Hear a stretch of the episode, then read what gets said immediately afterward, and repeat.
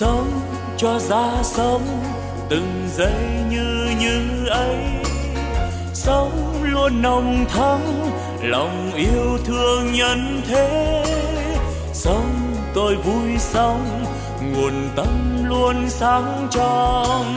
Sống an lành quá, lòng bao dung khắp nơi.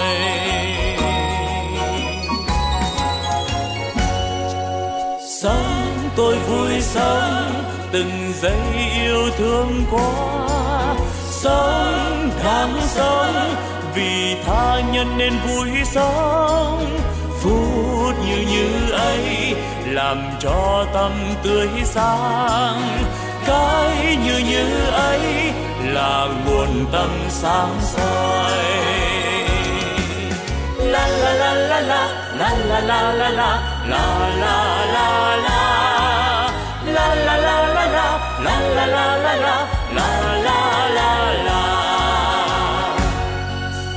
nếu hay ra thế, đời ta luôn luôn mới. Sống yêu thương mãi, từ nay yêu thương mãi. Sống an vui thế, đời ơi ta vui sống sống như như thế mùa xuân luôn thắm tươi. Xuân mãi thắm tươi. Sống như xuân mãi, mình đang như như thế. Chính như như đó là quê hương ta sống. Sống ta vui sống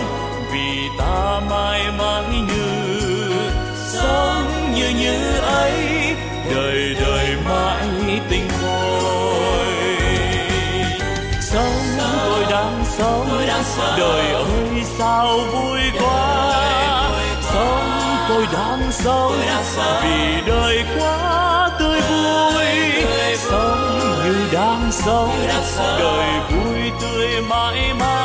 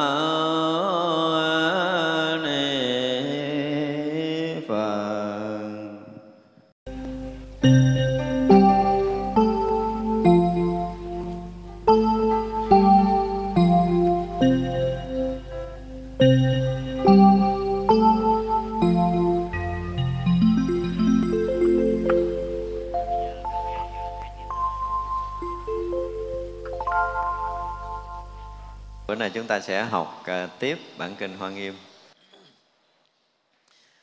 à, kinh đại phương quảng phật hoa nghiêm phẩm vô tận tạng thứ 22 lúc bấy giờ công đức lâm bồ tát lại nói với chư bồ tát rằng chư phật tử đại bồ tát có 10 tạng sau đây mà tam thế chư phật đã nói sẽ nói và hiện đang nói tính tạng, giới tạng, tàm tạng, quý tạng, văn tạng, thí tạng, huệ tạng, niệm tạng, trì tạng, biện tạng. Thế nào, đại bồ tát tính tạng? Bồ tát này tin tất cả pháp là không, là vô tướng, là vô nguyện, là vô tác, là vô phân biệt là vô sở y, là bất khả lượng, là vô lượng, là năng siêu việt, là vô sanh. Nếu bồ tát có thể tùy thuận tất cả các pháp mà sanh lòng tin như vậy rồi, thì nghe phật pháp bất khả tư nghì lòng không khiếp sợ.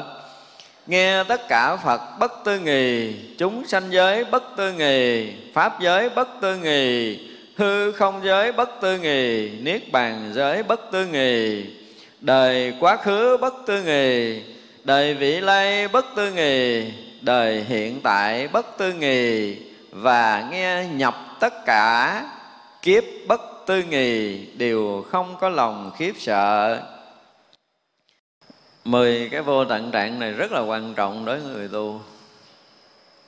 Nếu chúng ta mà hiểu được cái mười tận tạng này thì xem như chúng ta đã thâm nhập cảnh giới quan nghiêm. Hay nói khác hơn là chúng ta có đủ sức để có thể chứng nhập cảnh giới của chư Phật. Ở đây là một cái phẩm mà vừa nghe tên là chúng tôi thấy có một cái gì đó nó rất là quan trọng rồi. Cho nên quý vị nếu mà chúng ta thực sự à, người mà đủ cái tâm quyết để có thể đi theo hết con đường giác ngộ ngộ giải thoát của Đức Phật thì chúng ta nghe thật kỹ cái ờ, phẩm vô tận tạng này. Và theo tôi nghĩ phẩm vô tận tạng này là đủ, quá đủ cho chúng ta, có đủ cái kiến thức để chúng ta có thể thâm nhập cảnh giới vô tận tạng. Đây là một trong những cái phẩm mà chúng tôi nghĩ chắc chắn sẽ là quan trọng. Trong cái đoạn đọc vừa qua thì chúng tôi cũng thấy nó rất là quan trọng rồi. Và do chúng ta đã học 21 phẩm trước thì mới đủ sức để có thể hiểu cái phẩm vô tận tạng này. Nếu chúng ta không có cái nền tảng đã từng học 21 phẩm trước thì coi chừng phẩm vô tận tạng này chúng ta cũng sẽ không vào nổi. Cho nên nếu như mà chúng ta trước giờ chưa có nghe kỹ 21 phẩm trước thì chịu khó về đóng cửa nghe dùm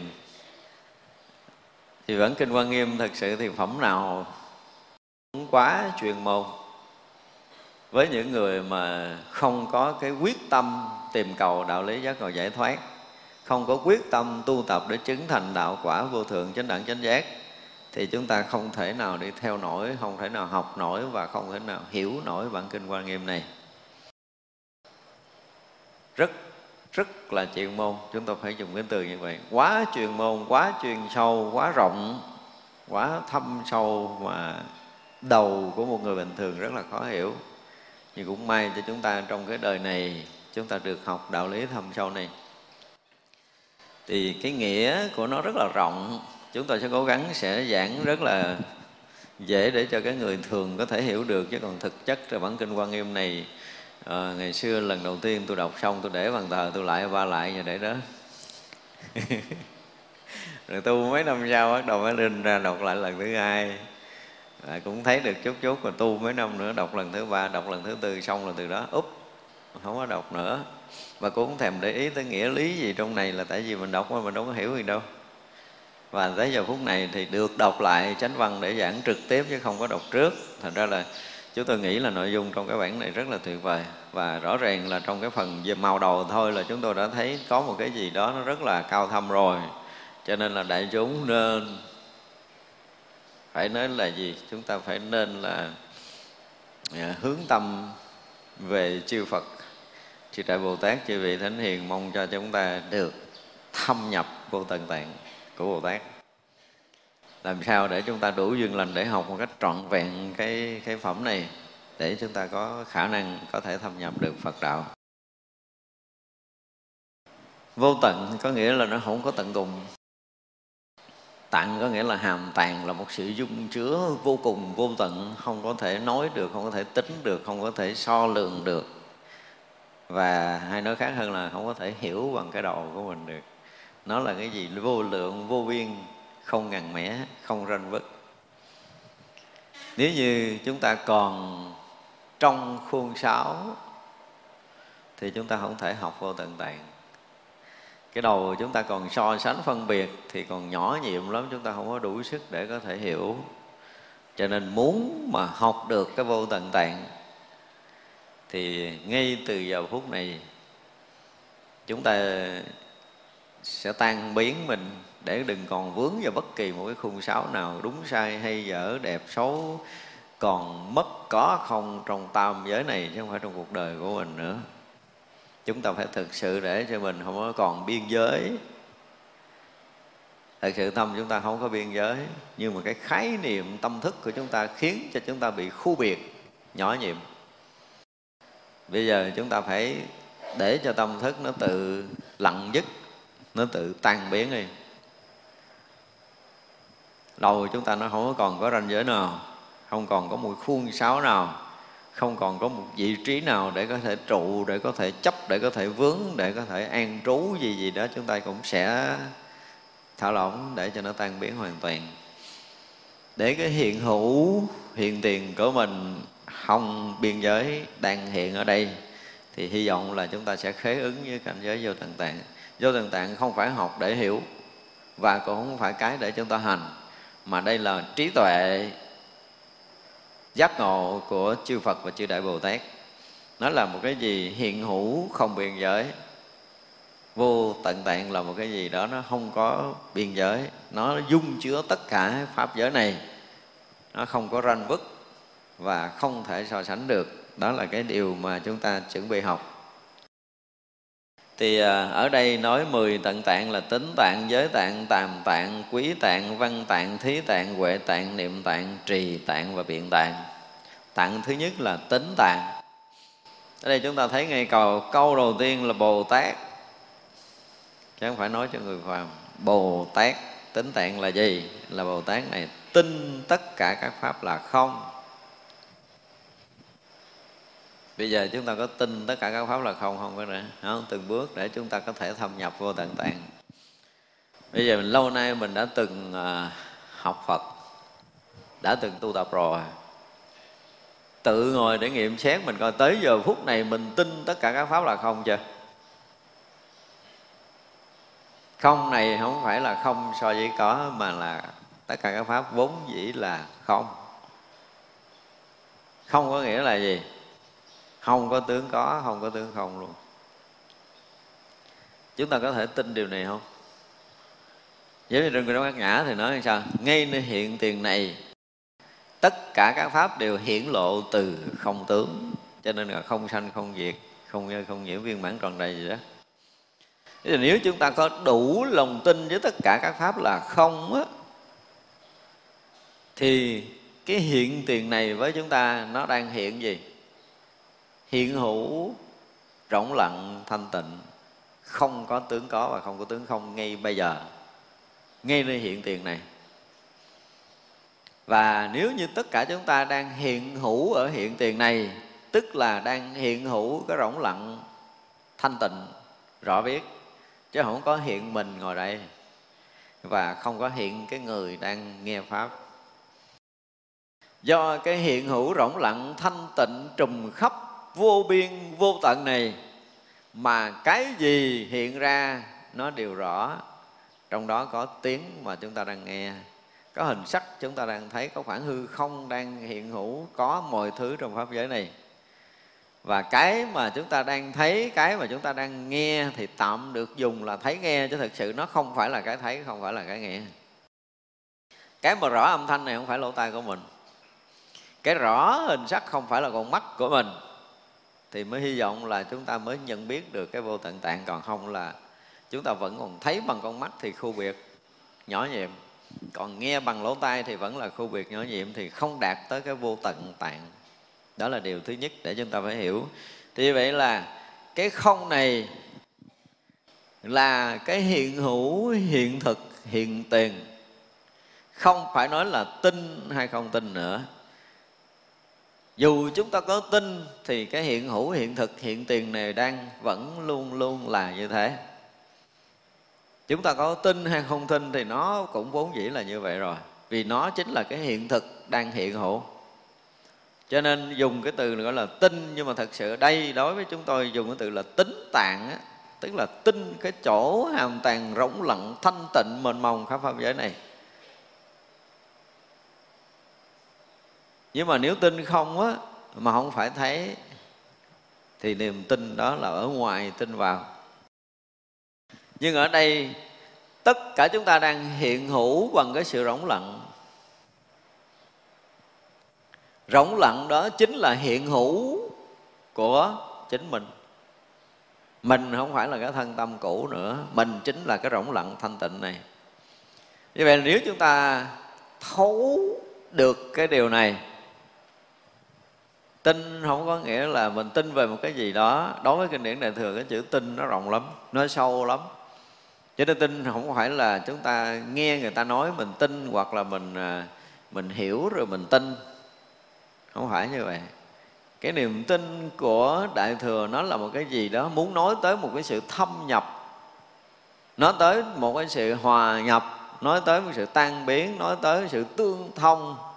Vì mình đang là như thế rồi, cho nên tin không tin cũng là như thế.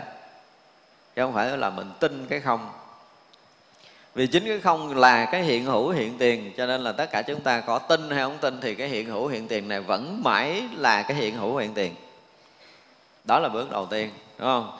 Thì chính cái hiện hữu, hiện tiền này nó là vô tướng. Vô tướng tức là thật tướng. Thật tướng tức là hiện tiền. Ừ, hiện tiền chính là thật tướng thật tướng là vô tướng. Như vậy nếu như ngay hiện tiền này chúng ta đang hiện hữu ở cảnh giới thật tướng là vô tướng. Là không có tướng có, không có tướng không không có tướng cà ta, không có tướng người, không có ngã và không có pháp. Đó là cái cái sự thật. Cho nên đối với kinh điển đại thừa, ngay từ đầu, ngay từ đầu không? Ngay cái phẩm đầu tiên là muốn nói tới vị bồ tát phải thâm nhập trong cảnh giới thật tướng vô tướng này. Từ cảnh giới thật tướng vô tướng này thấy rõ ràng là nó không có nguyện. Nó không có cái chuyện ờ, chút nữa làm. Không có chuyện đời này đời khác làm. Vì tất cả mọi cái hiện hữu đều là hiện tiền. Tất cả pháp giới này đều là hiện hữu, hiện tiền chứ không thể nào khác được. Cho nói nói một chút nữa làm cái gì đó là không trúng. Không trúng đi cái hiện thực, hiện tiền. Cho nên không có nguyện hiện thực, hiện tiền, đang hiện hữu ở đây chứ không nói chuyện khoảnh khắc nào khác. Và cái đang hiện hữu này chính là cái hiện thực, hiện tiền cho nên không có nói nguyện. Không nói nguyện. Nguyện có nghĩa là mình chút nữa mình mới làm. Mình tính, mình làm. Hay cái người thế gian gọi là tính toán. Người thế gian gọi là mình ờ, định hướng. Nhưng mà ở đây người tu gọi là cái nguyện có nghĩa là phát tâm, phát nguyện để có thể thực hiện một cái điều gì đó trong tương lai, thì cái này nó không phải là cái thực tướng vô tướng, nó không phải là cái hiện hữu hiện tiền. Cho nên cái hiện hữu hiện tiền này là không có bóng dáng thời gian và không gian ở đây, cho nên nguyện là không đúng, không có nguyện.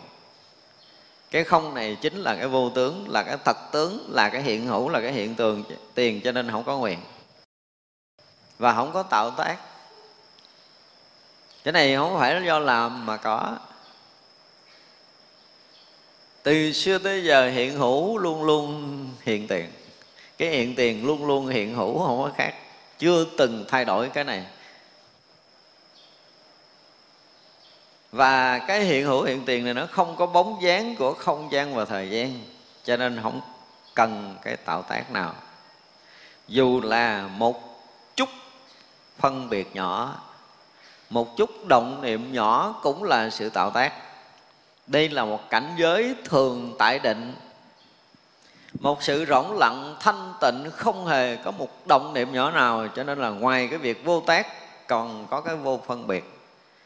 Vì một mãi may nhỏ nhiệm máy động nơi cái cảnh giới này là chúng ta đã động niệm rồi. Nhưng chỗ này không có bóng dáng của niệm nào hết. Đây là một cảnh giới thực nó đã vô tướng, không có tướng có, không tướng không, cho nên tướng vọng, tướng chân không có ở đây do đó là cảnh giới vô phân biệt hoàn toàn. Ở cảnh giới thật tướng chúng ta không thể phân biệt được. Vì chỗ đó là rỗng lặng, là thanh tịnh, là thường tại định. Động niệm không có cửa nào để có thể động được. Đó gọi là vô phân biệt. Là vô sở y. Bây giờ mình còn y không? Chúng ta đang y cái gì? Đang y lỗ tai để nghe âm thanh nè. Đang y cái thức để chúng ta so sánh phân biệt nè. Cái thức đang y ở tâm mới có thể khởi cái sự so sánh phân biệt nè. Nhưng cái tâm này là cái không có y ở đâu, nó đang rỗng suốt, đang tỏ suốt. Nó không có tựa vào ngã, không có tựa vào pháp, không có cần nhân duyên, và nó cũng không phải là tự nhiên nó vốn dĩ là như thế từ ngàn xưa cho tới bây giờ. Cái thực tại, cái hiện tiền, cái hiện hữu này nó không có dựa vào đâu hết đó không phải nói là cái hiện tại so với quá khứ, không phải nói với hiện tại so với vị lai. Nó không phải là cái hiện tại, mà nó là cái thực tại. Hiện tại thì có thể là dựa quá khứ và vị lai, nhưng mà cái thực tại này nó không có dựa đó nó là cái hiện thực, hiện hữu này. Cho nên nó không có có chỗ nương vì vậy đến một cái ngày một hành giả tu tập, tự dưng thấy mình hết chỗ để nương tựa. Vì sao vậy? Vì chúng ta đã rớt vào cái hiện hữu, cái hiện thực, hiện tiền. Chỗ đó nó không có chỗ để cho chúng ta tựa nương. Không có chỗ để cho chúng ta có thể bám chấp. Không có chỗ để chúng ta có thể gá ở tâm và đến một ngày nào đó, tất cả chúng ta đều rớt trong cái trạng thái này. Chúng ta thấy rõ ràng cái hiện thực, hiện hữu, hiện tiền này chính là cái vô sở y. Nó là vô sở tác, nó là vô sở nguyện, nó là thật tướng, là vô tướng, là cái hiện thực đang hiện hữu. Không có cái gì khác hơn. Đây là cảnh giới phải nói là rất là cao đối với cái người tu tập. Đến một ngày nào đó mình thấy mình không có còn y tựa đâu được nữa, thân này tựa cũng không được, tâm này tựa cũng không được, hoàn cảnh tựa cũng không được nhưng mà thân tâm hoàn cảnh lại hiện trong cái rõ thông của chính mình. Lúc đó mình không có tựa mà tất cả mọi cái đều được thông. Cho nên có cảnh thì mình cũng thông, mà không cảnh mình cũng thông. Có thân mình cũng thông, mà không có thân mình cũng thông. Có tâm mình cũng thông, mà không có tâm mình cũng rõ thông. Thì như vậy là không sử dụng thân căn ngũ quẩn này nữa. Mà mình là một cái sự thông suốt hiện tiền mà sự thật thì hiện tiền là nó đang thông suốt như vậy, nó không có tựa nương ở đâu. Đạo lý là một cái gì đang hiện hữu, hiện tiền, hiện thực này. Nó đang như thế, lúc nào nó cũng là hiện tiền, lúc nào nó cũng hiện hữu, lúc nào nó cũng hiện thực. Chưa từng thay đổi việc này bao giờ. Từ ngàn xưa tới bây giờ, tất cả những cái này nó luôn luôn là như thế, không từng thay đổi. Tin không tin thì nó cũng là như thế khi chúng ta tin thì mọi điều nó sẽ thay đổi. Còn khi chúng ta không có đủ cái thấy biết này, thì mọi cái bế tắc nó sẽ đầy ngập nơi tâm thức của chúng ta. Nhưng mà nếu như chúng ta đã thấy được, đã biết được tới cảnh giới vô y, mà ở cảnh giới vô y thì là vô chứng, là vô đắc, là vô trụ. Do chúng ta thấu hiểu được do chúng ta đạt tới hoặc là chúng ta đã hòa nhập được, chúng ta đã tương ưng tới cái cảnh giới vô trụ vô y rồi, thì chúng ta là người đang ở trong cảnh giới thật tướng vô tướng, và cảnh giới thật tướng vô tướng đó chính là cái hiện hữu hiện tiền. Tất cả chúng ta thấy cái hiện hữu hiện tiền này, nó không có cảm giác, nó không có cảm thọ, khiến cho cái tâm thức của mình khó có thể chấp nhận được chúng ta chưa từng chú trọng tới cái hiện hữu, hiện tiền, cái hiện thực. Chúng ta chỉ nghĩ tới cái chuyện quá khứ hoặc là vị lai nó thành quan trọng, chứ cái hiện hữu, hiện tiền không quan trọng. Ở đây chúng ta không nói hiện tại mà chúng ta nói cái hiện hữu, hiện tiền này. Hiện tiền này là một cái gì đó, nếu một người mà thực sự có cái thao thức tâm linh, hay nói khác hơn là người có một cái chút kinh nghiệm tu tập, thì đối với họ hiện tiền là một cái gì đó tối quan trọng không nói chuyện quá khứ và không nói chuyện chút nữa. Họ không rảnh để tâm ở hai đồ, quá khứ và vị lai. Thì như vậy là họ hiện hữu ở nơi hiện tiền, hiện thực thôi. Thì chỗ đó nó không có y tựa, không có sở y, không có chỗ để nương.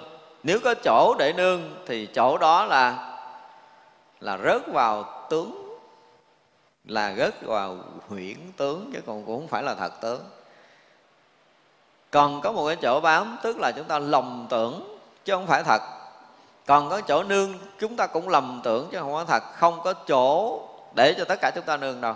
Từ xưa giờ không có chỗ nào để mình nương hết, nhưng mà mình ảo tưởng là mình nương được. Mình ảo tưởng là mình tựa được. Mình ảo tưởng là mình có thể bám chấp được. Đó là cái ảo tưởng của mình thôi. Cho nên dùng cái tâm ảo để chúng ta ảo tựa, ảo nương. Chứ còn cái thật là không có chỗ để nương tựa nếu như ai cảm giác rằng mình còn phải nương cái này, còn nương cái kia, có nghĩa là chúng ta đang rớt vào ảo của tâm của mình, ảo cảnh của tâm mình đang hiện ra. Nó là bất khả lượng, tức là không có thể đo lường được. Và đó chính là vô thượng, không có cái gì hơn đó nữa. Cái thiện thực hiện tường này chính là bất khả lượng, nó là vô thượng, nó là nan siêu việt, nó là vô sanh những cái từ ngữ để nói cái không ban đầu, nó là vô tướng, nó là hiện thực, hiện tiền, nó là vô sở y, nó là bất khả lượng, nó là vô thượng. Thì giống như cái đoạn kết là nên biết bác bác nhã là gì? Là trí tuệ lớn, là trí ờ, vô thượng, rồi trí vô song, vân vân. Thì đó muốn chỉ tới cái chuyện này. Chính cái không này mới là cảnh giới thật của vô sanh chính cái không này là năng siêu việt vì nó đang gì? Nó đang siêu thoát, phải không? Nó đang vượt hẳn tất cả những cái sở chứng, sở đắc. Nó vượt hẳn tất cả những cái vướng động trong tam giới này và không có chỗ nào nó không siêu vượt hơn. Thì như vậy là cái ban đầu của vị bồ tát gọi là tính tàn chúng ta phải có được cái này á thì chúng ta mới có thể hiểu sâu phật pháp. Còn nếu cái này mà chúng ta không thông cảm được, vô sâu chúng ta khó có thể thông cảm được. Bồ tát có thể tùy thuận tất cả các pháp rồi sanh lòng như vậy rồi. Cho nên nghe phật pháp bất tư nghì mà không khiếp sợ. Bây giờ chúng ta có sợ khi chúng ta nghe chỗ này không? Đang nghe như thế này, tức là chúng ta đang nghe phật pháp bất tư nghì nghe tới cảnh giới mà không thể nghĩ ngợi được. Nghe tới cảnh giới mà chúng ta không có thể nào dò hiểu được nó. Hiểu là có chỗ tư lự rồi. Nhận biết có nghĩa là có chỗ để chúng ta tư lự tư nghị rồi. Còn phật pháp là một cái gì đó bất tư nghị vượt quá quá với cái tầm hiểu biết và nhận thức của một chúng sanh như mình và nếu như chúng ta nghe điều này, mà lòng chúng ta không run sợ, đương nhiên là chúng ta chưa có đủ sức thâm nhập. Nhưng mà lòng không run sợ, mà mình còn có một cái chút cảm giác là mình có thể chấp nhận được điều này. Và một ngày nào đó, chúng ta có thể nhận ra được cái hiện thực, hiện tiền, hiện hữu, cái vô thượng, cái tối thắng, tối tôn, cái hiện tiền này thì như vậy là xem như chúng ta có chút căn cơ để có thể đi sâu vào. Còn nếu ngay đây mà chúng ta, thứ nhất là không đủ sức thâm nhập rồi, cái thứ hai mình còn không hiểu luôn, và cái thứ ba là mình không biết gì để có thể xoay trở trong cái tình huống này, đúng không? Rõ ràng là chúng ta không có nên làm, tại vì nó là vô nguyện, nó là vô tác. Và nếu như chúng ta tác ý thì cũng không trúng nó là vô niệm, cho nên là một chút động niệm cũng không phải. Nó là vô tác, nó là vô niệm. Chúng ta không thể tạo tác một mãi may ở nơi tâm thức của mình. Chỉ có một chút tạo tác là không khế ứng với cảnh giới vô tượng. Cảnh giới vô tướng là vô tác. Và thực sự nó là cảnh thường tại định, cho nên không có động niệm được. Thì hiểu như vậy á gọi là chúng ta có thể chấp nhận bằng cái, cái nhận định của tâm thức của mình. Nhưng nếu như bây giờ chúng ta không có hiểu được như vậy và có hòa nhập được cảnh giới vô tướng mà mình bị gì? Khiếp sợ. Sợ thì không sợ nhưng mà gọi là khiếp nhược tức là mình thấy sao? Thấy mình không dối tới thấy mình không hiểu được thấy mình không nhập được thấy mình không tu được. Thì đó cũng là một cái dạng mà khiếp sợ sinh ra chứ còn nếu người nghe điều này, chúng ta đủ tự tin là mình có thể thành cái vô tướng. Ngay nơi hiện tiền này chứ không có cần chờ một chút nữa, không có nói chuyện tương lai nữa. Thì như vậy là chúng ta đã học được cái pháp bất tư nghì của đức phật mà không khiếp sợ. Còn nếu như ngay cái hiện tiền này mà chúng ta không có cái tâm ấy, thì xem như chúng ta đang bị khiếp nhược, khiếp sợ.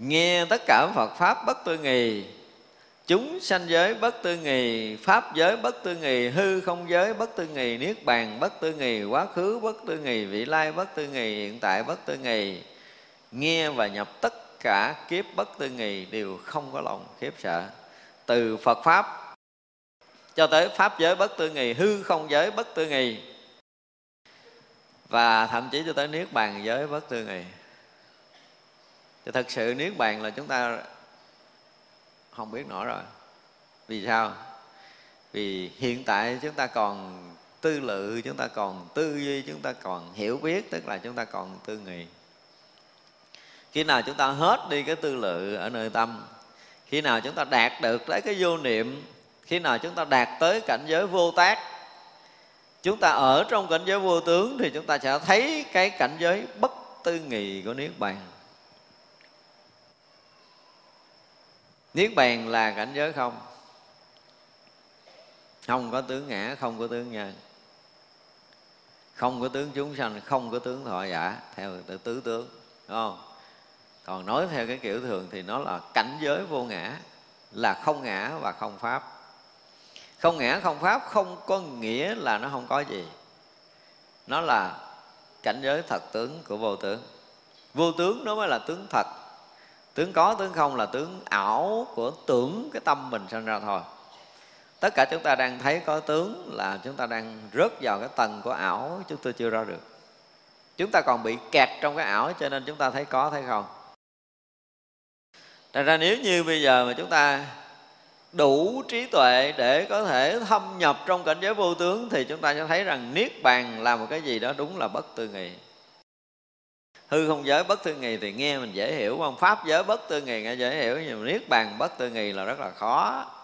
Vì đó là cảnh giới tu chứng. Mà cảnh giới tu chứng để cho mình không khiếp nhược thì mình phải tương ưng tới cảnh giới đó, mình mới không khiếp nhược. Còn mình chưa tương ưng thì mình sẽ còn khiếp nhược. Bây giờ tới là đời vị lai bất tư nghì. Rồi gì nữa? Hiện tại bất tư nghì, quá khứ bất tư nghì có nghĩa là gì? Trong ba thời nó không có tư nghì. Có nghĩa là gì? Nếu còn tư nghì thì rớt vào thời gian và không gian. Khi có khái niệm thời gian, tức là chúng ta đã rớt vào cái tầng của tâm thức. Do đó chúng ta thấy có chuyện cũ và chuyện mới, có nghĩa là chúng ta đã rớt vào thời gian và không gian rồi. Và tại sao chúng ta rớt vào thời gian và không gian là tại vì chúng ta rớt vào cái tầng của tâm thức? Nếu như chúng ta không còn ở trong cái tầng của tâm thức nữa, thì cái chuyện quá khứ vị lai tự động không còn. Và cái hiện thực này nó không có bóng dáng của quá khứ và vị lai. Nhưng mà chúng ta không đủ sức để thừa đương cái hiện thực này. Chính chúng ta không đủ sức thừa đương cái hiện thực này, cho nên chúng ta bị rớt vào quá khứ rớt vào vị lai. Vì sao? Vì chúng ta còn tư nghị, chúng ta còn tư lự chúng ta còn tác niệm, chúng ta còn tạo tác, chúng ta còn sanh vọng niệm. Nhưng mà cảnh giới này là cảnh giới vô nguyện, cảnh giới vô tác, cảnh giới vô nguyện. Cho nên, quá khứ bất tư nghì tức là thật sự là không có chuyện của quá khứ để mình có thể suy tư. Không có chuyện vị lai để cho chúng ta vọng hướng vì mỗi mỗi đều chỉ là hiện thực, hiện hữu, hiện tiền mà thôi. Hiện tiền này nó không phải là do hồi nãy, bây giờ nó mới hiện. Không có chuyện này và hiện tiền, lúc nào cũng hiện tiền. Hiện hữu, lúc nào nó cũng hiện hữu. Chứ nó không phải là cái hiện tại so với quá khứ. Cho nên bóng dáng của thời gian và không gian tự động nó trở thành một cái gì nó bất tư nghị. Nó ngoài cái tư lự của chúng ta. Còn tư lự thì có thời gian, mà hết tư lự là không thời gian. Nói theo cái nghĩa để có thể dễ hiểu. Thì ở trong một cảnh giới vô niệm thì nó không có tạo tác ý niệm nữa và không có tạo tác cái niệm nữa thì chúng ta không rớt vào cái tầng của thời gian và không gian. Cho nên chỗ này cũng dễ có thể biết được mình đang ở đâu. Tại vì sao? Tại vì mình ngồi lại là mình thấy mình sao? Mình có mặt ở đây. Đúng không? Ở đây thì sẽ có thằng kia. Kia là quá khứ, hoặc đằng kia là vị lai. Thì như vậy là chúng ta đã rất sâu xuống tầng tâm thức rồi. Nên biết như vậy nếu mà ngồi đây chúng ta khẳng định khẳng định mình, khẳng định sự hiện hữu của mình, thì sao? Chúng ta cũng sẽ phủ định tất cả mọi thứ xung quanh, mà còn khẳng định, còn phủ định có nghĩa là còn cái gì? Còn ngã và ngã sở. Và đã còn ngã và ngã sở tức là gì? Là còn nguyên cái sinh tử không có ra được. Bây giờ nếu mà nói ngồi đây mà mình mất đi cái khẳng định mình đang hiện hữu ở đây thì mình là cái gì? Mình là cái gì? Và mình rất là sợ mình không còn là cái gì. Cho nên không bao giờ chúng ta rớt vào cái cảnh không được. Đó là cái bẫy của bản ngã. Khi nó cảm thấy nó mỏng khi cảm thấy nó chuẩn, chuẩn bị rỗng khi nó cảm thấy nó chuẩn bị không thì nó không bao giờ chấp nhận. Và đó là thói quen chấp ngã muôn vạn kiếp của chúng ta rồi. Chúng ta không chấp nhận cái sự rỗng lặng mà mất mình. Không ai dám điều này. Và chính cái giai đoạn công phu của mình ấy, mình đang trong cảnh giới thiền định, bắt đầu từ cái có là mình thấy hơi thở hơi thở nhỏ nhiệm lần lần cho tới gần như tắt hơi thở. Cái thân mình tự đừng nó rỗng nó rỗng, nó thông, nó rỗng, nó thông, nó thành không. Thành không cái tâm mình nhiều ý niệm của giờ nó thưa dần dần cái nó biến mất. Thì lúc đó cái tâm mình biến mất, lúc đó cái thân này bắt đầu rỗng mất, cái mình sợ hãi. Và chính sự sợ hãi này tính là gì? Ngã bắt đầu sống lại chứ phải chi mà cái lúc cái thân chúng ta đang rỗng, lúc cái tâm chúng ta đang không, thì sao? Để cho nó đi luôn đi. Thì chúng ta mới thực sự nếm trải được cái khoảnh khắc không thân, không tâm. Thì chúng ta sẽ hiểu được chút về cái chuyện này. Chúng tôi dùng từ là hiểu được chút chứ thật sự là lần đầu tiên mà mình cái thân rỗng, tâm rỗng thì mình chưa có hiểu được sâu đâu nhưng mà ít lắm. Trong cuộc đời của mình phải một lần rất vào đó đi. Thì chúng ta mới hay ra là cả cái pháp giới này tuyệt đối thanh tịnh, tuyệt đối rộng lặng, tuyệt đối thông lưu, tuyệt đối bất nhiễm, tuyệt đối bất sanh tuyệt đối bất diệt, vân vân. Những cái tuyệt đối là chúng ta có thể nhận biết được. Ở trong cảnh giới nó đủ trả lời những cái điều này và mình không còn bất kỳ một sự ứ trệ nào của thân tâm nữa. Nghi đó nó làm cả thân lẫn tâm thông lưu luôn. Thật ra, có những người bệnh nhân mà họ thiền định, khi họ rớt vào chỗ này, họ hết bệnh không cần thuốc men. Thì họ sẽ học được cái bài học của tạo hóa là rỗng, là thông lưu bất kỳ ai học được bài học rỗng và thông lưu của tạo hóa này thì tất cả những bệnh tật ngay đó không còn nữa. Vì bệnh không có chỗ bám, mình còn thân, còn có chỗ để nó bám. Nhưng mà thân lúc là nó rỗng rồi, nó là thông lưu, nó không ứ trệ rồi thì không có cái gì mà không thông. Mà thông thì bất thống thống thì bất thông. Đó là cái lý của y học ở một cái tầng rất là sâu. Nhưng mà không ai đủ cái tầm này.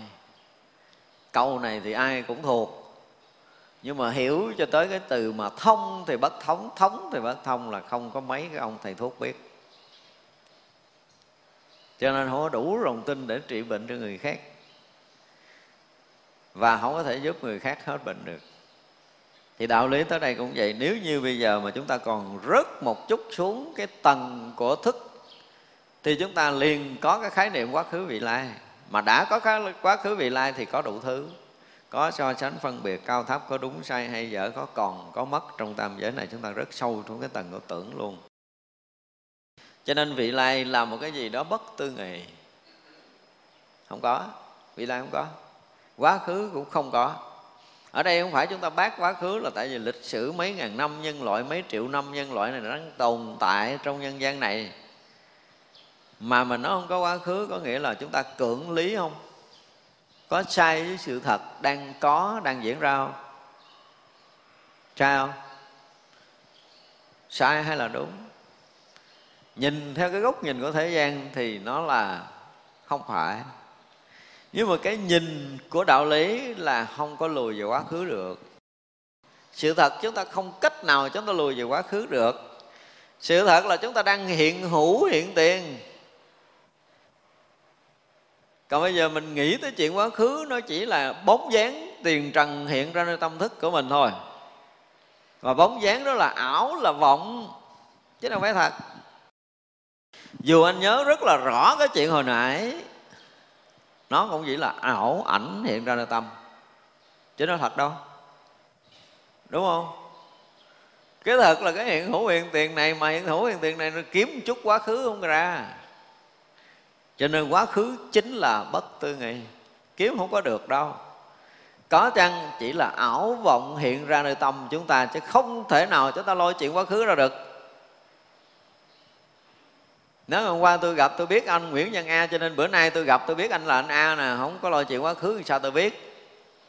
Đúng không? Nhưng mà có phải không? Cái ông này có phải Nguyễn Văn A không? Ông này đang hiện hữu trước mặt mình là một cái hiện hữu hiện tiền, đâu có bóng dáng của quá khứ đâu, tại mình lo quá khứ ra mà. Chứ nếu mình đừng có lôi cái chuyện quá khứ ra thì ông này hiện hữu không? Đang hiện. Và ông này hiện hữu, ông nói là tôi ngày hôm qua cho nên bữa nay tôi tới không? Không cần. Đúng không? Luôn luôn mỗi thứ hiện hữu là mới. Chưa từng lặp lại cái gì trong không gian này. Chỉ có tâm thức nhạy đi nhạy lại thôi chứ chưa từng có cái gì lặp lại. Cho nên cái ông gì ông nói là chưa từng gì đó tắm hai lần trên cùng một dòng nước tức là người hiểu được chuyện này giống rồi đó. Không hề có bất kỳ cái gì lặp lại cả. Cho nên quá khứ là vô tận. Không có chuyện của quá khứ. Chưa từng có chuyện quá khứ. Có chăng chỉ là hồi ức? Có chăng chỉ là ký ức? Chứ còn khắp cái vũ trụ mênh mông này lúc nào cũng là hiện thực, hiện tiền, hiện hữu, chứ không có bóng dáng quá khứ vị lai. Nhưng mà con người ta bị lẫn sâu quá với cái tầng tâm thức so sánh phân biệt cân nhắc đông điểm rồi. Do đó phải lấy cái này so sánh với cái kia, lấy cái kia so sánh với cái nọ, lấy cái cũ thì à, so với cái bây giờ. Cái bây giờ thì nó mới hơn cái cũ một chút và nó đẹp hơn cái cũ một chút. Gì gì đó thì tất cả những cái đó là cái gì? Chúng ta đã rớt xuống cái tầng của thời gian. Chúng ta đã rớt xuống cái tầng của tâm thức. Chứ sự thật, tâm thức cũng là gì? Cũng là ý niệm. Cũng là vọng niệm. Cũng là ảo niệm. Không có thật. Nhưng mà chúng ta chấp nhận sự thật do cái sự tính toán cân đo, đong đếm của chính mình mà chúng ta bị lầm ở đây chứ nếu như chúng ta không có bị lầm ở cái hiện thực, hiện tiền này, thì mọi việc với chúng ta là xong rồi. Không có làm gì đâu, thành phật ngay tại chỗ khỏi có cần nhúc nhích. Đỡ đâu nó cũng hiện là phật. Nhưng mà bây giờ chúng ta muốn thế này, muốn thế kia, tức là chúng ta đã rất xuống cái tầng khác. Chúng ta chưa từng có một cái lần dám mà để cho mất cả thân mạng này một lần trong đời của mình. Và chuyện này thường hay xảy ra trong những cái lúc mà chúng ta nằm yên một mình đó. không có cần thiền định đâu, mọi người đã nhập định nhiều kiếp lắm rồi. Đời này tập ngồi thấy mất cười lắm. Phá hỏng đi. Ai cũng đã từng ở trong đại định hết á bây giờ mà gán ngồi mà hít thở để nhập cái định lắc nhắc này thấy nó phiền lắm. Hiện chắc ai cũng ở trong đại định đó, đó. Ai cũng có hiện hữu hiện thực hiện tiền không có khác được. Quý vị không cách nào làm khác được. Khi mà chúng ta học đạo cho tới rồi tôi nói ủa trời ơi sao kỳ vậy? Mình đâu có khác được đâu. Mình không thể thêm được cái gì mình cũng không thể bớt ra được cái gì mình không thể lấy cái gì mình cũng không thể chấp mình cũng không thể bám mình cũng không thể nương tựa. Thật sự mỗi mỗi điều hiện hữu mới mẻ hiện thực, không hề có cái gì lặp lại trong thời gian và không gian này. Đây là một cái sự thật muôn thuở sự thật của pháp giới này và sự thật rỗng lặng, thanh tịnh, mới mẻ, hiện tiền này luôn luôn là hiện hữu, chưa bao giờ khuất mất một mãi may nào trong tam giới này cả. Cuối cùng chúng ta chỉ học nhiêu đó là đủ. Nhưng mà chúng ta học không nổi cái này. Lý do tại sao? Mình có bao giờ mình hỏi lại tại sao mình không có đủ chức để thừa đương cái hiện thực hiện tiền này? Trong khi nó bài lộ, chưa từng khuất mất lúc nào. Phải chi bị cái gì che thì mình nói là mình không thấy. Nó hiện hữu có cái gì che nó đâu? Có cái gì có thể che được cái hiện hữu? Tại vì khắp pháp giới này là hiện hữu mà lấy cái gì để che? Và không ai có thể che khuất được đừng nói tôi vô minh nhiều kiếp đừng nói nghiệp tôi nó nặng, không có chuyện đó, không có lý luận kiểu đó. Có vô minh cỡ nào, cái hiện thực, hiện tiền cũng làm mình sáng. Và rõ ràng là chúng ta là cái hiện thực sáng suốt. Nhưng mình không chịu cái đó, mình chịu mình vô minh à. Mình chịu mình nghiệp nặng à. Mình chịu mình là bị dính, bị kẹt là mình chịu mình bị ứ động, mình bị trì trệ, mình cái gì đó, tôi đủ thứ tưởng tượng. Chứ đâu có thật đâu. Có cái gì là nặng có một cái để mà cho chúng ta nặng được sao? Có một cái để chúng ta bị vướng bị kẹt được sao? Không có được. Thật sự thì tôi cũng muốn vướng lắm nhưng mà tôi kiếm chỗ vướng không có chứ không phải là tôi vướng thì gỡ không ra thật sự.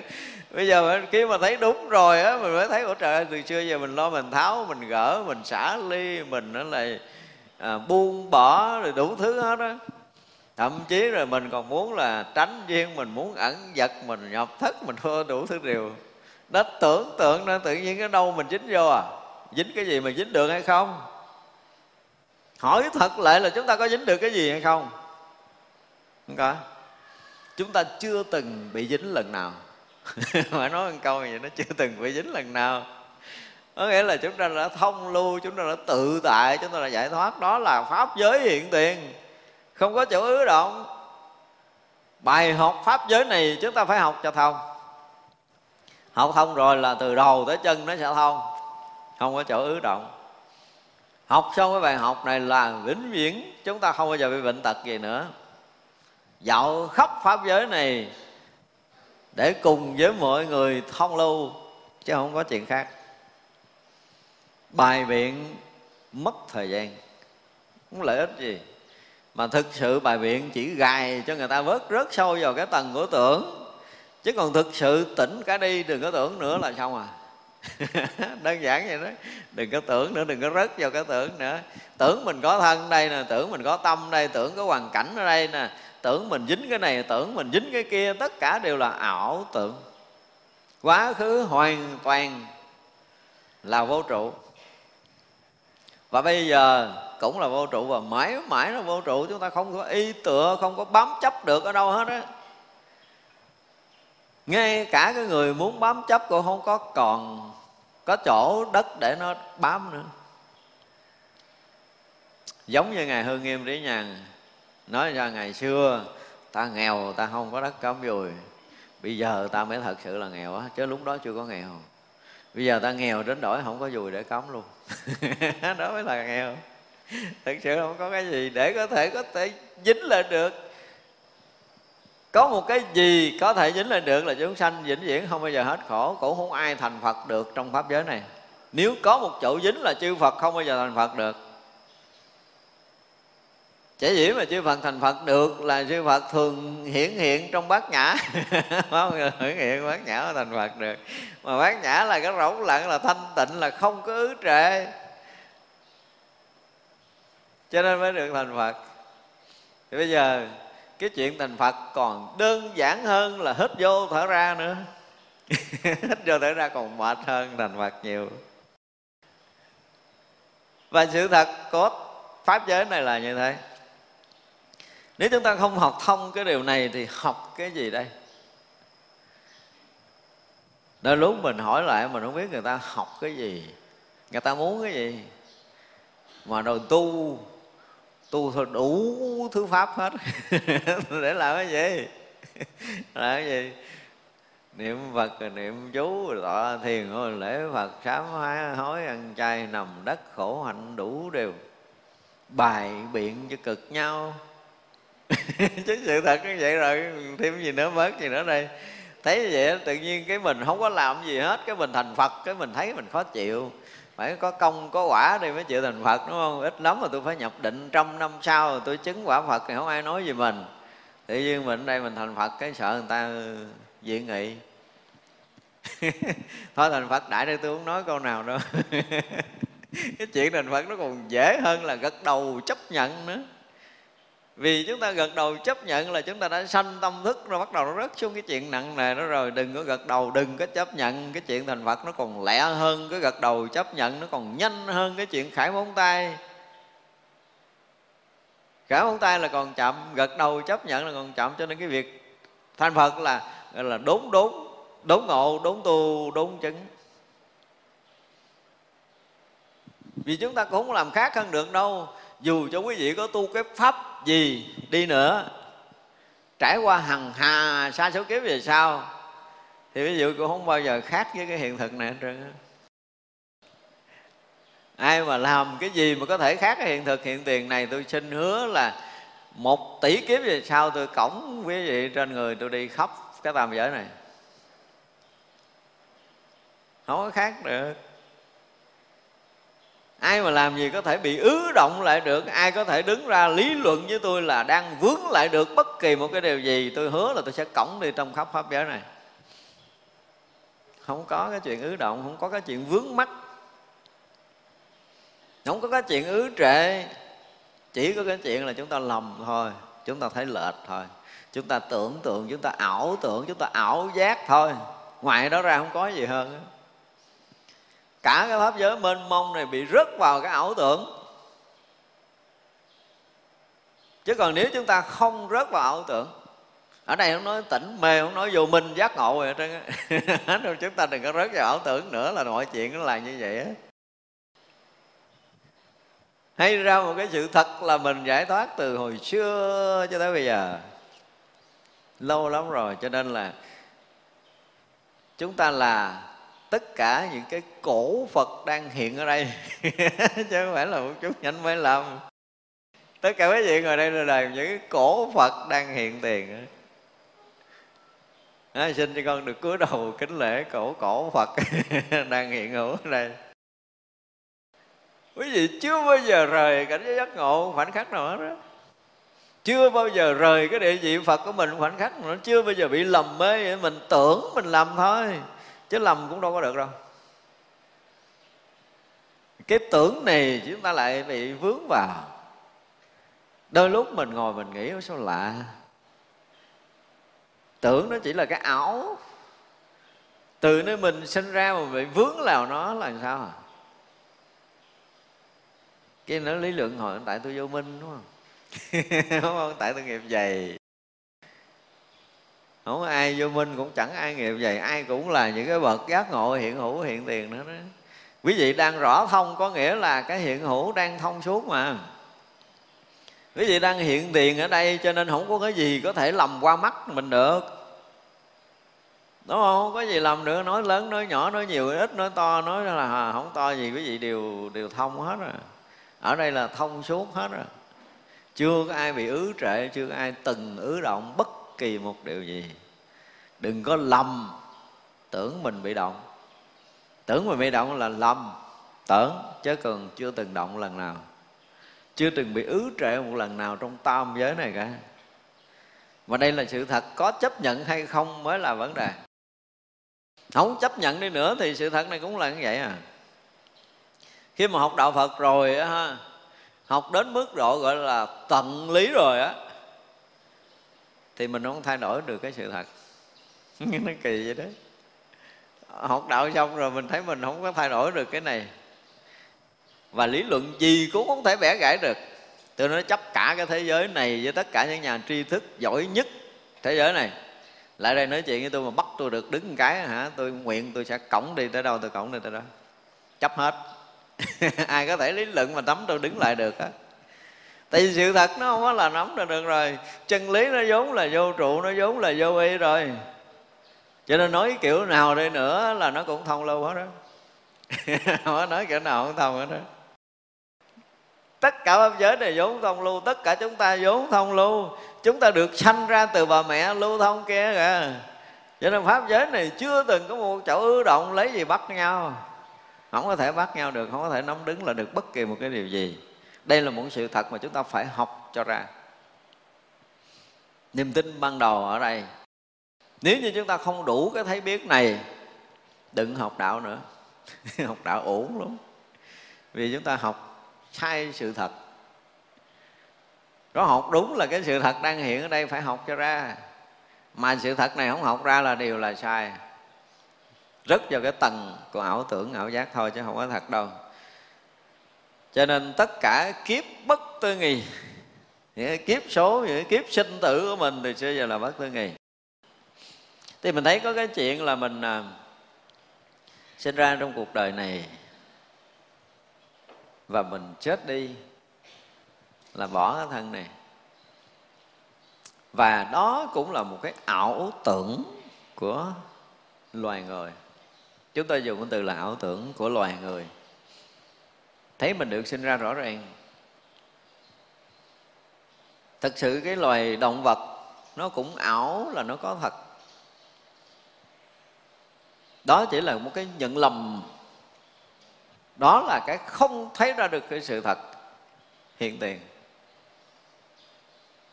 Chứ còn tứ đại nó gom thành cái thân này tứ đại nó có tan này ra thì à, thọ tưởng hành thức theo cái kiểu nói của ngũ quẩn đó, nó vẫn còn nguyên à.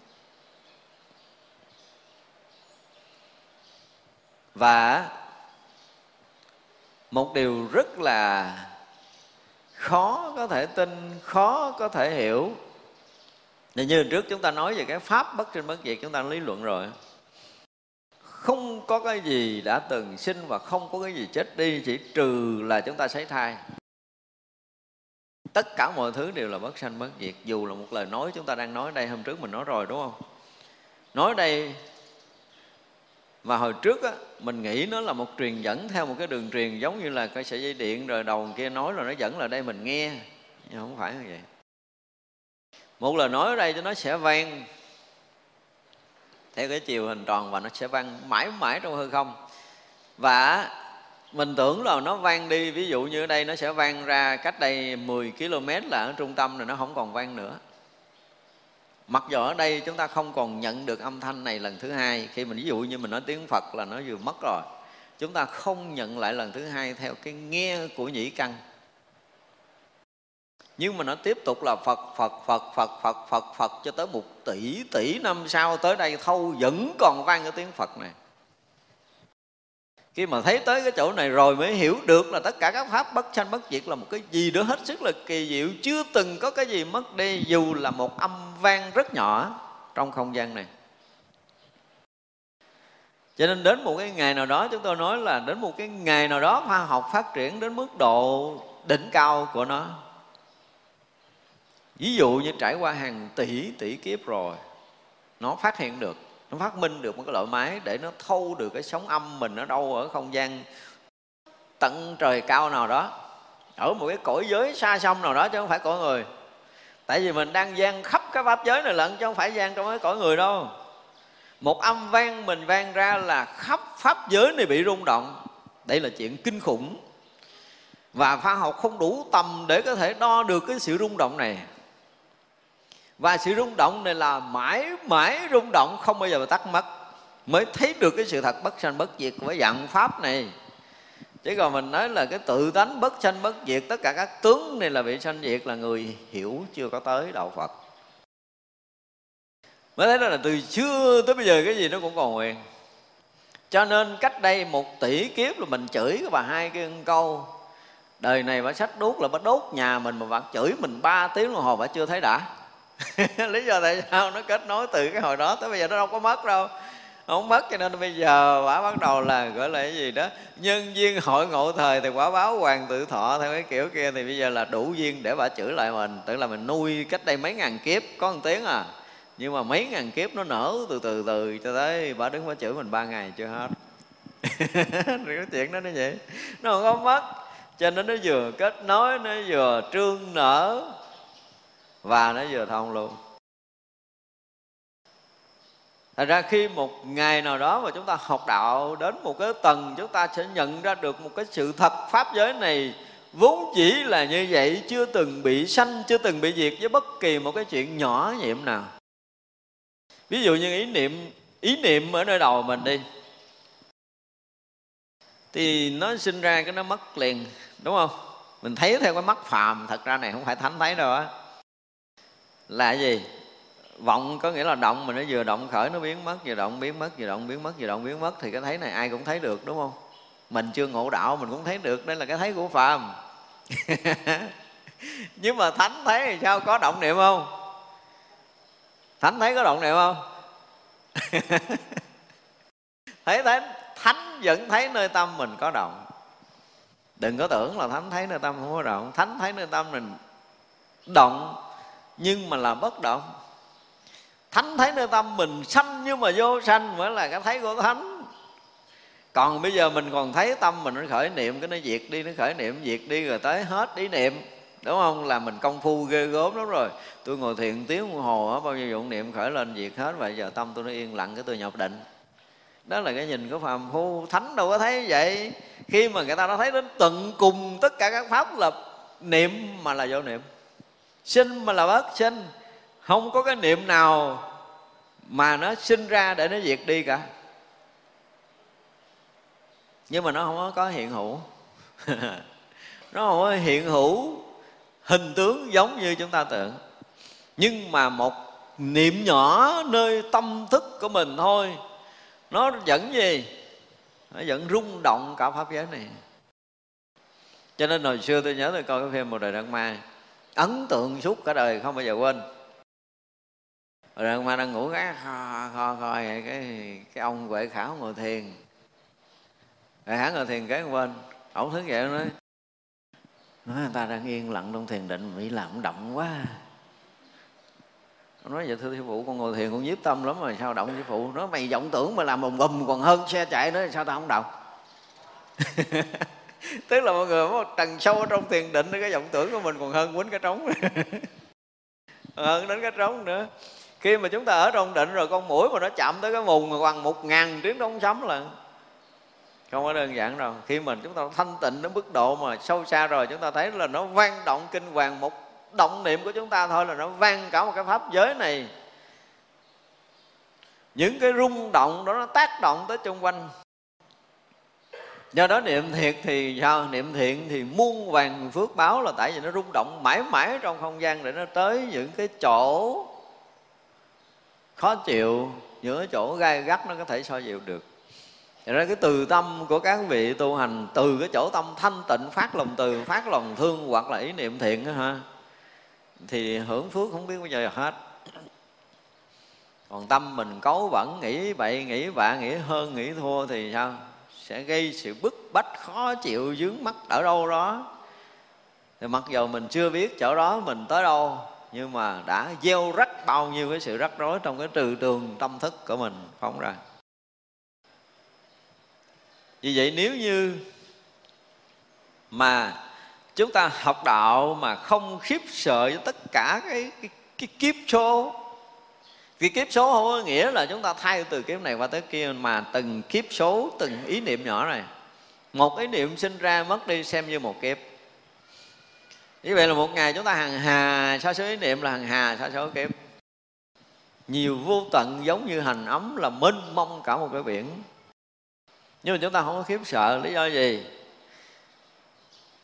Lý do nó có mà mà là không có. Nó sanh mà nó không có sanh mà thực sự tất cả mọi cái đều là vô sanh. Học đạo đến một cái ngày chúng ta nhận được pháp giới này, toàn pháp giới này là là vô sanh. Tự nhiên tự nhiên cái mình thấy cọng cỏ, nó mới, cái nảy mầm, cái nó già, cái nó héo, cái nó chết. Cái mình thấy ở đó, ông nói vô sanh sao tôi thấy cái này nó sanh nó diệt. Có gì không? Ví dụ tưởng tượng nha một cái cái cái cái đọt non của một lá nó hiện ra trong không gian cho tới khi nó già cho tới khi nó khô nó héo. Thậm chí là chúng ta đã đốt cháy nó đi. Chúng ta đốt cháy nó đây là chuyện này là cái chuyện rất là nhỏ trong cái vũ trụ này. Vậy đó mà một tỷ kiếp sau khoa học nó phát triển nó, nó sử dụng một cái máy camera để nó quay lại tất cả những hình ảnh của mình trong ngày hôm nay thì nó cũng sẽ hiện ra hình ảnh là lá cây này đã bị đốt với ngọn lửa đó nó cũng còn hoài vậy đó. Nhưng mà không phải ở đây. Vì cái sóng âm đó nó ven ở một cái khoảng không gian cách đây hàng hà xa số thế giới. Ở đó nó bắt gặp. Và nó quay cái hình ảnh đó. Nhưng một điều là nếu mà khoa học nó phát triển tới từng đó thì quay hình ảnh cách đây hàng hà xa số thì nó cũng đã hiện ngay cái chùa Long Hương như bây giờ. Cái khoảng không gian thấy như xa nhưng mà là một đến một lúc đó chúng ta thấy một cái điều tuyệt diệu khi mà chúng ta nhập trong pháp giới rồi là không gian nó không có quá khứ. Cho nên cái chuyện cách đây hàng tỷ năm nó cũng hiện như bây giờ. Trời, học tới đây chúng ta mới thấy đạo phật là một cái gì đó mà muôn đời khoa học theo không kịp đâu. Nói chơi vậy chứ khoa học không có đủ cái tầm để nó có thể nó tới đây. Cái chuyện mà xảy ra cách đây hàng hà, sa số kiếp của mình hồi cái lúc mình còn một tuổi mà đi mà trợt té gãy cái răng sữa hay cái gì. Khi mà nhập trong chánh định rồi thấy như nó hiện ra ở đây nè. Như nó hiện trước cái bàn tay của mình vậy nó không có một cái chịu phút mất khoảng thời gian và không gian không có chuyện quá khứ. Cho nên mới nói quá khứ bất tư nghị. Không có quá khứ. Và khi chúng ta nhập trong cái hiện thực hiện hữu này rồi là khắp pháp giới với tất cả những cái lăng xăng lộn xộn đó nó đều hiện nguyên tướng, nguyên hình, nguyên si, chưa từng thay đổi cái gì luôn. Một cái chuyện rất là lạ là hằng ha sa thế kéo sanh tử rồi nó hiện, nếu như với cặp mắt thường mình, đây là một đống sa nồi. Nhưng mà nó rất rõ ràng, nó rất là thứ bậc, nó rất là trật tự trong tam giới này. Cả một cái đời mình nghĩ biết bao nhiêu chuyện trong đầu, đúng không? Nhưng mà khi chúng ta nhập trong đó rồi nó trật tự vô cùng, tại sao mình phải nghĩ ý niệm này? Ý niệm này liên quan tới cái nhân quả gì của đời nào, của kiếp nào? Bây giờ mình thấy chuyện này thì tự động mình nghĩ tới cái chuyện kia. Mình nghe chuyện này, mình nghĩ tới cái chuyện nọ là nó rối xà nùi với chúng ta như bây giờ. Đó, mình nhìn cái người đó, cái mình nhớ kỷ niệm mình với người đó, thương hay là ghét, nói chuyện nhiều hay là nói chuyện ít, cứ cường cãi lộn, chửi lộn nhau bao nhiêu lần, vân vân. Rất là chậm chậm lắm nhưng mà mình nhìn người đó một cái hả? Là nó hiện nguyên hết tất cả những cái quá khứ vị lai của họ đã làm cái gì trải qua hằng hà xa số kiếp mà nó chưa đầy một khải móng tay nữa là đủ tất cả mọi chuyện hiện ra. Suy nghĩ không có kịp đâu. Cho nên suy nghĩ làm cái gì?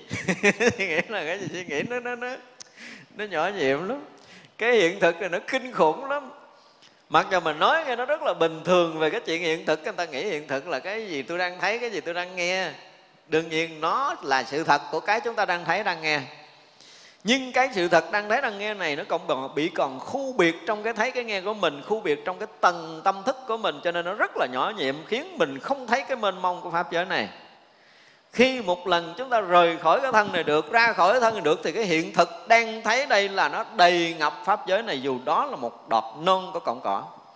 Một chót đầu của cọng tóc chúng ta thôi, nếu chúng ta thấy đúng sự thật là nó khắp pháp giới này đang hiện. Một đầu cọng tóc hiện đầy pháp giới. Không có cái chuyện đầu cọng tóc nhỏ xíu như cái tâm phân biệt của mình đâu. Tâm phân biệt mình nó có nhỏ, có lớn như cái kia, không có nhỏ, không lớn, cho nên mới thấy sự bình đẳng một cọng tóc như cái núi tu di. Là bình thường nó là pháp giới đang hiện tiền? Mới là cái chuyện kinh khủng của hiện tiền. Cho nên tôi nói là hiện tiền là tối thôn, tôn là tối thượng, là tối thắng, không có gì có thể qua nhưng mà nếu mà nó nói tới điều này, cái mình thấy, ủa, hiện tiền, tôi cũng đang thấy, tôi cũng đang nghe đúng không? Quý vị đang thấy, quý vị cũng đang nghe là hiện tiền. Không, cái đó là cái nhận định đúng của mình, nhưng mà đúng ở cái tầng tâm thức. Chúng ta ra ngoài cái tầng tâm thức rồi thì cái hiện tiền là mênh mông hiện tiền là pháp giới pháp giới là hiện tiền, không có nói con khác, mà pháp giới là có đủ tất cả những cái hình sắc, có đủ tất cả những âm thanh, có đủ tất cả những mùi vị, có đủ tất cả những giải ngân hà, những giải thiên hà, hằng hà, sa số thế giới đều hiện tiền. Chứ không phải hiện tiền là cái chúng ta đang thấy đang nghe bình thường như vậy cho nên cái hiện tiền của người đạt đạo nó khác với cái hiện tiền của người chưa biết gì. Nó cũng là hiện tiền giống nhau. Đó tôi cũng thấy hình sắc thì quý vị cũng thấy hình sắc, nhưng mà hình sắc tôi đang thấy nó đơn giản là cái hình sắc như quý vị đang thấy là màu vàng, màu xanh. Một chút xíu thôi là đã tràn ngập cái pháp giới này với cái hình sắc đó. Nhưng mà khắp pháp giới này có một cái bóng, ví dụ như một cái bông này, một cái lá này bông này nó cũng tràn ngập thế giới mà lá này nó cũng tràn ngập thế giới mà nó vẫn không che chắn nhau, nó vẫn đang xen với nhau và hiện hữu khắp pháp giới như nhau. Một cái điều rất là đặc biệt của đạo lý, nó không có xào nùi không có nhìn như một cái khóm hoa này là nó nó là một chùm hoa không có. Tất cả mỗi mỗi đều riêng khác, nhưng mà nó ngập tràn khắp pháp giới mười phương này với mỗi một cái hiện tướng của chính nó. Đó mới là cái tính bình đẳng của đạo phật cho nên đừng có nói nghe nó hiện tiền là nghe nó dễ nghe lắm, đúng không? Hiện thực hiện tiền này bây giờ ai cũng có thể nhận được. Nhưng mà không phải đâu, nó kinh khủng lắm. Nên đang muốn nói tới những cái kiếp số mênh mông của tất cả chúng sanh được sinh ra trong pháp giới mười phương này. Hoặc là kiếp số của chính mình đã từng lưu chuyển trong sanh tử muôn vạn kiếp vừa qua. Mình không phải sợ, tại vì sao? Tại vì thấy chưa có bằng cái chớp mắt, thấy hết rồi thấy hết. Còn mình thì mình tính không quá, trời quá đất kiếp số không đời này kiếp nào không có. Không từng có cái kiếp số nào cả. Nhưng mà thực sự nó rất là mênh mông, rất là nhiều. Nếu mà tính số thì rất là nhiều. Thật ra học kinh quan nghiêm tới những cái cảnh này đủ để cho chúng ta diễn bài tất cả những cái chuyện mà bất sanh, bất diệt, bất cấu, bất tịnh, bất tăng, bất giảm ở trong đạo phật nó mới tới. Cái mấy bản kinh khác không có đủ để, không có đủ tầm để mình có thể nói được lâu nay mình thấy rõ, biết rõ về cảnh giới bất sanh bất diệt, nhưng mà không có cái điều kiện để chúng ta có thể nói cảnh giới bất sanh bất diệt này. Và chỉ cần nói cảnh giới bất sanh bất diệt này thôi á hả, là khắp tất cả cái đầu của các đầu bậc thầy của khoa học chưa đủ hiểu một cái phần tỷ lý thừa tỷ của nó nữa. Làm gì nó đủ sức, nó tưởng rằng một cái đầu của cộng tóc là đầy pháp giới tưởng tưởng còn không nổi đâu, tưởng không nổi. Tưởng không đủ sức. Nhưng mà sự thật nó là như vậy. Và nó đã là pháp giới rồi thì nó không có thay đổi với thời gian và không gian. Cho nên tất cả hiện tướng còn nguyên đó. Với cái mắt thế gian thì nó còn nó mất. Nhưng mà với cái mắt Phật pháp chưa từng có một cái mãi tơ nào mất trong vũ trụ này. Đây là một cái sự thật mà chúng ta phải học về nhân quả, về cái hiện thực này còn học đạo chúng ta thấy còn đây mất một kia là chúng ta còn học cái gì chưa phải là học đạo. Không có cái gì mất hết không có cái chuyện kia với đây đâu mọi cái đều là hiện hữu. Cho nên tôi lặp đi lặp lại cái hiện hữu này là tối tôn tối thắng. Người ta cứ nghĩ là Ủa, mắt tôi đang thấy tay tôi đang nghe là hiện hữu rồi tôi thấy hư không tôi hiểu hết tất cả mọi cái là hiện hữu thì đó là hiện hữu của phàm phu. Nhưng tới hồi chúng ta vượt ra cái cảnh giới phàm để là cái hiện hữu này như nó đang hiện hữu cho nên hư không vũ trụ như trong tay nắm à. Đó, tôi nắm được chót lá là tôi nắm hết cái pháp giới này. Thành ra là mới có câu là toàn tri hiện hữu như hiện hữu pháp giới tỏ thông không khứ lai. Hư không vũ trụ trong tay nắm nước bàn sinh tử mãi rong chơi. Thấy tới đâu mới thấy tới nói cái câu đó. Chứ còn hiện hữu là âm thanh là hình sắc này là hiện hữu để làm cái gì? Đó là cái chuyện của phàm phu có thể hiểu được, nhưng mà hiện hữu kia là hiện hữu của toàn chân pháp giới. Cho nên nó hiện hữu như nó hiện hữu chứ không thể nào mà diễn tả được bằng ngôn ngữ khác nữa. Và hiện hữu là pháp giới, pháp lấy là hiện hữu, là hiện tiền, là hiện thực. Nhưng mà hiện tiền, hiện thực này không phải là cái nhỏ với cái lớn, cái to với cái bé, không có cái chuyện này, không có cái chuyện nhiều, chuyện ít, không có chuyện trong, chuyện ngoài. Nó là hiện hữu là tất cả cho nên khi nào chúng ta thấy một cái đầu cộng tóc là tất cả pháp giới này, thì lúc đó chúng ta được gọi là ngộ đạo. Còn chưa thấy được như vậy thì không phải đâu. Hiện hữu của cộng tóc là hiện hữu của pháp giới toàn chân. Nó là bất sanh bất diệt, hiện hữu của một cành, hoa, một chiếc lá nhỏ. Nó cũng là hiện hữu của pháp giới này. Học tới đây đi mới thấy trí tuệ của đạo phật vượt vượt với tất cả những cái trần tí của tam giới này. Chứ còn người ta coi thường đạo phật lắm. Tại vì họ cũng chẳng biết đạo phật là cái gì cho nên coi thường là trúng. Nhưng mà biết được đạo phật rồi đi bằng cái đầu vọng xuống đất. À, chổng hai cái chân lên trời để lại sám hối tỷ tỷ kiếp. Với những cái câu hàm hồ những cái nhận định sai lầm. Kinh khủng đóng đối với cái trí tuệ của đạo phật tam giới này còn phải cúi đồ để lễ chứ đừng nói là loài người. Bao nhiêu chư thiên cõi trời còn phải khuất phục trước cái trí tuệ của một vật giác ngộ. Cõi người mình là cái gì? Trí tuệ còn nằm trong cái tưởng, cái thấy còn rất là nhỏ hẹp. Cho nên những cái phát minh này, phát minh kia cũng lẫn quẩn trong cái dòng của cái thức, cái tưởng. Chưa có ra được. Tại ra chúng ta thấy rằng trải qua kiếp số bất tư nghì, Lòng không khiếp sợ là lý do ta thấy tới sự thật rồi. Mà thấy tới sự thật rồi là bao nhiêu ngàn muôn kiếp sinh tử. Chưa bằng một phần triệu của cái chớp mắt Được thấy một lần, Không lầm lẫn. Thấy vậy ta mới không sợ. Chứ còn mình thấy mình chết đây, mình còn sanh kia là mình còn run chết luôn á. Không có chuyện chết đây sanh kia nữa. Cái thân mình ở đây lỡ như mình mất, ta chụp hình, ta rửa cái bóng của mình. Ta thờ trên bàn thờ đó. Như vậy đó mà. Cái này phải nói tới những cái người mà có một lần, họ có một lần họ họ chết ngất. Và chuyện này cũng nhiều xảy ra trong nhân gian. Chuyện này là tôi biết, có thật, có nhiều người kể. Ví dụ bà à, mà ba cháu gà đổi mỹ thôi chết thấy cái này kia là thiệt đó nha. Ví dụ như có một thằng bé kia nó bị à, chết ngất đi. Sau khi nó tỉnh lại nó nhìn trên bàn thờ nó thấy hình ông nội nó thờ trên bàn thờ nó nói nó nói mẹ ơi con thấy ông nội đâu có giống trên bàn thờ đâu. Mẹ nó la nó mày mày có biết mặt ông nội đâu mày đặt mày xạo mày. Nó dạ có con có gặp rõ ràng là cái hình vậy vậy không tin mẹ hỏi bà nội đi. Là ông nội cái mặt vậy là vậy đó cái bà là bà hỏi nó đúng rồi cái hình này hồi xưa ông nội mày bị chiến tranh chết tao nhờ họa sĩ nó họa lại. Tức là phải nói họa sĩ họa lại thôi chứ không phải hình thật. Thì theo ý kiểu nói của ông này là nó trúng là cái gì là nó giống như là cái trán méo méo sao chân mày cao chân mày thấp gì đó lỗ mũi sạch sạch gì đó nó, nó diễn tả y như là bà nội nó biết cái mặt ông nội nó như vậy. Thì có nghĩa là gì? Nếu như chúng ta nhìn trong pháp giới này có cái gì qua mà nó mất đi, có nghĩa là người chết mà mất thì rõ ràng là chúng ta rớt vào đoạn kiến. Nhưng mà còn thì rớt vào thường kiến, đúng không? Nhưng mà thực sự nó không mất, không còn mà nó là bất sanh, là bất diệt, nó là hiện hữu, không bao giờ bị thay đổi. Cho nó không phải mất, không phải còn, theo lý luận cái trần gian. Mà mỗi cái đều là hiện hữu. Cho nên là chúng ta có đi vòng vòng vòng vòng trong quả địa cầu này đi đâu cũng được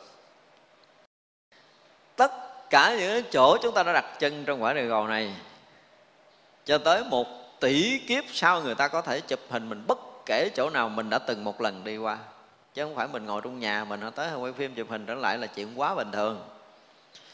Cho nên bây giờ mà muốn thấy hình phật không có khó với những người đã đạt đạo. Còn rất là khó đối với khoa học, tại vì phải ở một cái tầng tâm nào chúng ta mới thấy hình phật. Mặc dù là đức phật, lúc mà còn ở nhân gian sau khi thành phật á, thì đức phật vì phàm phu của mình, đức phật vẫn còn hiện cái tướng thân của người phàm đi trong cái đất nước ấn độ. Thì những hình bóng đó tới bây giờ là vẫn còn nguyên đi, kiểu gì đi ra làm sao, đứng làm sao, ngồi làm sao là tất cả mọi thứ còn nguyên. Nhưng mà cái thật hình của đức phật thì ở một cái tầng sâu nào đó mới thấy được. Chứ còn cái ảo tướng đức phật hiện thì mình thấy bình thường. Thấy rõ ràng ở trong cái loài người của chúng ta, mặc dù ảo nha, mặc dù ảo tướng của đức phật, nhưng cho tới bây giờ, nếu như các nhà khoa học mà đủ tầm để có thể được tư vấn về tâm linh, mà tư vấn tâm linh thì nó chế máy không nổi rồi. Không biết nó phát hiện tới chừng nào, nó phát triển tới chừng nào để nó đủ sức mà có thể chụp được. Chúng tôi nói là không phải dùng cái từ chụp mà nó rà được. Mà rà được cái sóng âm này là phải tầng tâm thức thật là cao, chứ bình thường như, ví dụ như mình đi. Mình bây giờ còn động tâm, thì cái dao động sóng âm mình nó to lắm. Và máy của khoa học nó sẽ bắt được cái sóng não của mình, chuyện đó là chuyện bình thường. Bây giờ thì tôi biết là khoa học nó tới đây rồi. Nhưng mà nếu mình định chút là nó rà khổ lắm rồi đó và nếu mà rớt vào cái tầng định sâu nữa là gần như là cái mức dao động nó không có có nữa, là nó rà khó, khăn vô cùng khó có thể bắt chỉ trừ những người trong thiền định mới thấy được cái tâm người này chứ còn máy đo không nổi. Cho nên máy mà để đo những người đang nhập định là những máy thô và những người này tâm thô mới có thể đo được. Thành ra là khi mà muốn nhận được, muốn chụp được cái hình của đức phật thì phải là một người mà ở sâu trong thiền định kèm theo một cái nhà phả học cực giỏi họ mới đủ tầm này. Còn nếu không rất là khó. Những âm vang của đức phật nói, cho nên hồi xưa giờ mình nghe là ví dụ như là kinh pháp hoa đức phật vẫn còn thuyết hay là cái này kia, đức phật vẫn còn thuyết á, thì mình hiểu theo cái nghĩa lý là nghĩa lý khác. Nhưng bây giờ muốn nói tới cái chuyện bất sanh bất diệt thì cái âm thanh đó là nó vang không phải ở ấn độ đâu, và không cần thâu âm đức phật tới ấn độ mới thâu cũng không cần tới những cái pháp hội đức phật thuyết ngày xưa để thâu. Mà ngồi đây cũng có thể thâu được. Cho nên bất kỳ ở nơi nào trong pháp giới này có một người vừa nhập định, đến cái định sâu của đại thừa, thì liền khi đó không phải là một bài pháp đức phật, mà tất cả bài pháp đức phật ở cõi của mình, cũng như tất cả bài pháp đức phật ở thập phương thế giới trong vòng một khải móng tay người này nghe một lượt. Phải tới cảnh giới này mới được, gọi là hiểu được đạo lý của đại thừa. Còn không tới đây được thì không cách nào hiểu. Và không hiểu thì họ nghiên cứu về ngôn ngữ học. Họ cho rằng là những bản kinh đại thừa này à, hồi phật tại thế chưa nói sau đức phật mấy trăm năm mới có kinh điển đại thừa. Điều này không sai đối với ngôn ngữ học của thế gian. Nhưng mà quá sai đối với cảnh giới tu chứng của phật đạo. Tại vì có thể một người nhập định đây, tôi có thể ghi lại một cái bài kinh của một đức phật ở cõi khác và chuyển thành ngôn ngữ người phàm giống như bản kinh quan nghiêm này, thì đức phật không dùng ngôn ngữ của người phàm thuyết cho đại chúng ở ấn độ nghe, mà đức phật đang ở trong cảnh giới tỳ lô giá na thiết cho chư đại bồ tát nghe Ngài Long Thọ nhập định chuyển cái ngôn ngữ đó trở thành ngôn ngữ người phàm cho mình học bản kinh này. Tức là Đức Phật có nói trong cảnh giới tỳ lô giá na. Và khi Ngài Long Thọ nhập trong cảnh giới tỳ lô giá na thì Ngài Long Thọ mới nhận được bản kinh này. Và rất là chính xác. Tại vì ở trong cảnh giới thật đó thì chính xác vô cùng học để mà thuộc lòng theo cái kiểu người khác thì khó nhưng mà ở trong cảnh giới đó là thâu âm á, thay vì ờ, đó chúng ta đọc mấy này là mấy ngày, mấy đêm, đúng không mới hết nếu mà đọc lướt lướt lướt, qua mà tám cuốn này là chúng ta có thể đọc tới cũng cả tháng á. Thì nó chậm vô cùng. Cái tưởng của mình nó chậm đến mức độ mà không thể nào diễn tả được. Trong khi đó vừa nhập định nó còn nhanh hơn một phần triệu của cái khải móng tay là đã lấy hết tất cả những chữ nghĩa này rồi nhanh như vậy khi đã nhập trong cảnh giới đó bao nhiêu chữ nghĩa, bao nhiêu cái hiểu biết, bao nhiêu kinh điển, bao nhiêu lời dạy của chư phật khắp mười phương chưa đầy một sát na là ngài long họ ở trong định đã nghe hết, học hết rồi. Giờ muốn viết lại cho mình nữa là ngài phải sống thêm một tỷ kiếp sau mới viết hết những cái bài pháp mà nghe trong một sát na học đạo thôi. Thì điều đó mới thấy rằng cái trí tuệ của một cái người mà đạt ngộ tới đâu sống tỷ kiếp sau còn viết còn không hết, một phần nhỏ nhiệm nữa cho nên cái hiểu biết của mình ở trần gian này mình nói mình hiểu đạo phật, không có đâu hiểu thì không thể nào mà hiểu được đạo phật hết á.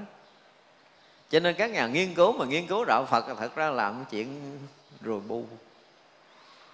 Hiểu cái gì về đạo phật mà nghiên cứu? Nghiên cứu là không có cách nào hiểu đạo phật, tôi phải nói với coi như vậy anh còn nghiên cứu, anh không bao giờ anh hiểu anh hiểu chữ nghĩa thì có.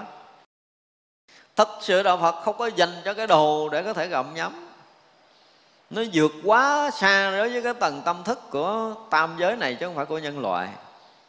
Nó là một cái loại trí tuệ vượt tầng mà nó là là vô tướng, nó là vô nguyện, nó là vô tác, nó là vô y mà. Nó là bất sanh, là bất diệt. Khi nào anh nhập trong cảnh giới bất sanh, bất diệt thì lúc đó mới được gọi là tôi hiểu đạo phật chúc phần. Chúc phần thôi còn mà chưa rớt vào cái cảnh giới mà vô sanh thì nói là hiểu đạo phật là hiểu cái gì. Cho nên có rất là nhiều cái nhà bác học nghiên cứu, các nhà học giả đó nghiên cứu đạo phật, viết linh tinh. Chúng tôi dùng từ là linh tinh, khiến làm loạn thiên hạ, có những cái nhận định quá sai lầm đối với đạo phật hiểu không nổi đâu đạo phật không dành cho mình hiểu mà lấy cái đầu nghiên cứu để nói thì không được. Cho nên trải qua kiếp số hà sa của tất cả chúng sanh khắp pháp giới mười phương này cũng như chính bản thân mình, nếu như chúng ta rớt vào cảnh giới không vô tướng như ban đầu, chúng ta đủ cái thấy, đủ cái nhìn như cái không và cái vô tướng như ban đầu, thì chúng ta không bao giờ bị khiếp sợ. Còn không thì rất là sợ hãi. Thực sự bây giờ nếu mà nói theo cái kiếp người của mình, bây giờ mình là người và chắc chắn là hết đời này mình sẽ chết. Và chết thì chắc chắn mình còn sanh tử nếu mình chưa ngộ ra lý vô sanh. Và sanh tử trong mù mịt đó rồi sẽ tạo nghiệp tiếp, rồi sanh tử tiếp, tạo nghiệp tiếp, rồi sanh tử kiếp, tạo nghiệp tiếp, rồi sanh tử tiếp. Là không có tạm dừng trong pháp giới mười phương này đâu. Nếu chưa một lần chúng ta cắt được cái dòng luân hồi này chưa có một lần chúng ta nhập trong cảnh giới vô sanh, chưa có một lần chúng ta nhập trong cảnh giới vô tướng, chưa có một lần chúng ta thoát khỏi cái nương tựa, rớt vào cảnh giới vô hình thì chúng ta còn tiếp tục sanh tử, không ai có thể giữ chúng ta lại được. Chúng ta bị cuốn đi mà mình không có lực để cưỡng lại trong cái sinh tử này. Mặc dù là cái sinh tử này, trong cái nhìn của một người giác ngộ là chưa từng sinh, chưa từng tử. Nhưng mà vì mình vẫn còn bị cuốn trong cái dòng lẫn quẩn của sinh tử mình chưa ra được. Một khi mình ra rồi thì tất cả cái sinh này là bất sinh. Không phải là cưỡng lý, mà cái nhìn của cái bậc thánh luôn là như vậy. Chưa từng thấy có cái chuyện sinh tử trong tam giới này nhưng chúng sanh nó lầm quá, nó khổ quá, cho nên xuống đây nhắc nhở cho nó tỉnh thôi mà khi nó tỉnh ra nó thấy tới cái chỗ vô sanh nó mới hết khổ. Còn thấy sanh tử là còn khổ. Và tất cả chúng ta chưa ai thoát ra cái nhìn về sanh tử trong tam giới này cả. Cho nên cái khổ vẫn mãi còn. Trừ trường hợp là chúng ta đã nhập trong cái định, ở trong cảnh giới thực tướng, chúng ta sẽ thấy khắp pháp giới này chưa có một cái lần sinh ra và chưa có một lần diệt đi với bất kỳ một chuyện nhỏ nào. Chúng ta ở trong đó chúng ta mới thấy được cái điều này. Rời cái đó là không thấy, cho nên nhập định mà không có cái tuệ này là không phải giác ngộ. Cho nên giác ngộ mới được gọi là giải thoát, chứ nhập định không phải giải thoát. Vì vậy cái đủ cái tuệ để có thể thấy được một cái sự thật khắp pháp giới hiện hữu, hiện tiền, hiện thực, chưa từng sinh, chưa từng diệt là bình đẳng tuyệt đối từ trước đến giờ. Cho nên nói về kiếp số là không có không có sợ hãi. Không có lo lắng cái gì hết, tại vì thấy đến hiện thực rồi. Cho nên không có đi đâu, không về đâu, không có sanh đâu chứ không có chỗ sanh. Thấy tới hiện thực rồi là không có sanh, không có gì. Mỗi mỗi đều là hiện tiền. Cho nên khắp pháp giới này chỉ là hiện hữu như vậy thôi. Thì như vậy là mỗi người học được cái đạo giác ngộ của đạo phật. Còn chưa tới đây thì chúng ta không biết học cái gì và rời cái hiện thực này thì chúng ta cũng không biết học cái gì luôn. Có một chút nhận định gì mà rời cái hiện thực này thì biết rằng cái đó là sai. Thật ra bây giờ chúng ta chỉ để tâm ở cái chỗ hiện thực, chúng ta học thôi. Chúng ta phải làm sao để hay ra được cái hiện thực? Làm sao phải hay ra được một cái bài học của Pháp giới này? Pháp giới này là rỗng lặng. Pháp giới này là thông suốt không có chỗ để bám dính. Từ xưa giờ không có chỗ nào đứng lại đâu. Mà không có nghĩa là không đứng lại là nó thay đổi. Nó cũng chưa từng thay đổi. Một cái điều rất là lạ là chúng ta thấy hình tướng này có, hình tướng kia mất. Chỉ trong một chớp mắt, nếu chúng ta ngộ đạo, chúng ta thấy là không có hình nào mất. Khác nhau tới một nghìn trùng như vậy. Bây giờ mình không có thể tin được là cái hình tướng của mình nó đời trước nó còn. Tại nó chết rồi. Chết thậm chí là đi thiêu nữa.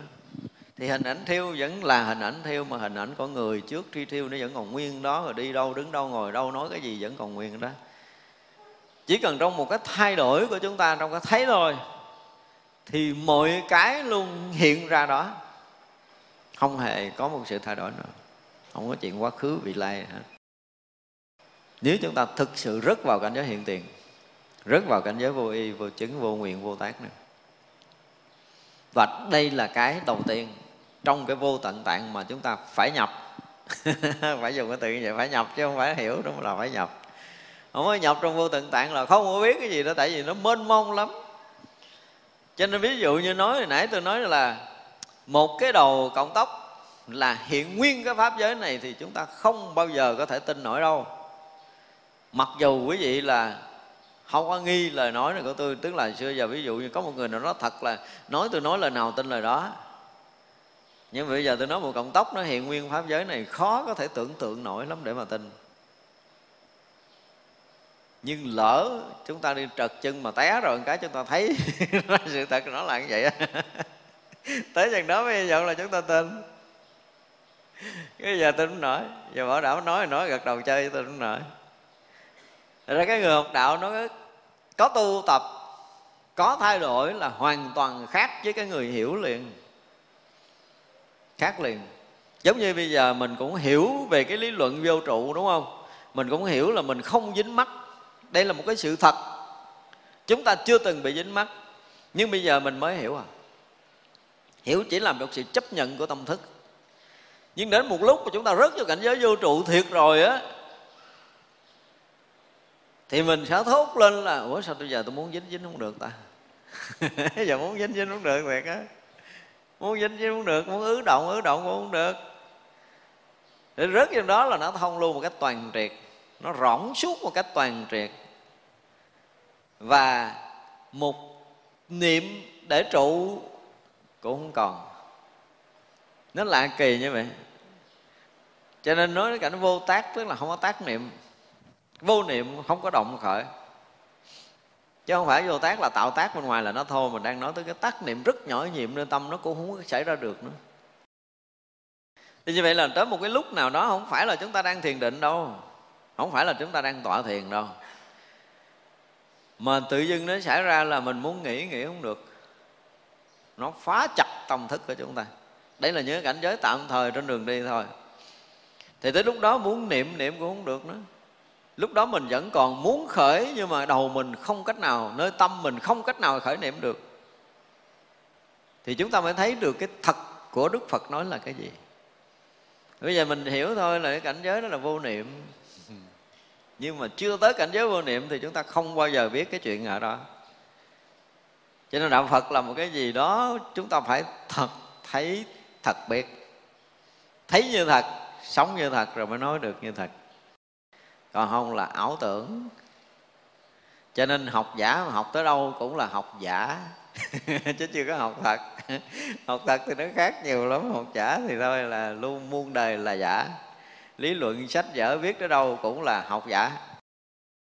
Còn mà thật học phật thì người ta thấy, người ta biết, người ta sẽ nói. Không có cần phải văn vẽ nhiều, nhưng mà ta sẽ nói tới sự thật. Giống như mình là nói tới cái sự thật bất tranh bất diệt á tôi chấp các nhà học giả từ đây ngược lại thời đức phật. Nếu là học giả thì không ai có thể thấy nổi điều này. Chỉ trừ những người đó thực sự rất vào cảnh giới vô sanh. Chứ còn nếu không, thấy không nổi đâu. Nói về là cái tự tánh bất sanh bất diệt thì người ta lý luận nhiều lắm mà nói về tất cả các sự tướng này đều là bất sanh bất diệt là không có. Không từng có ai có thể nói được những cái điều này. Đây là cái điều mà rất là rõ ràng đối với cảnh giới của các người đã giác ngộ. Nó là một cái hiện thực. Đó bởi vậy mới nói cái hiện thực hiện hữu là cái vậy đó. Chứ không phải hiện thực hiện hữu là cái thấy nghe bình thường của mình như bây giờ. Thật ra là bước đầu của vô tận tạng là chúng ta phải đủ cái này, đủ cái tin này cái đã. Đủ cái thấy, đủ cái biết này. Để mình có thể học 10 cái vô tận tạng được. Chứ còn bước đầu này mà chúng ta không có đủ tầm á thì đoạn sau là chúng ta thua. Vô sâu chúng ta sẽ bị mù mịt thôi chúng ta học bữa nay tới đây chúng ta nghỉ ha.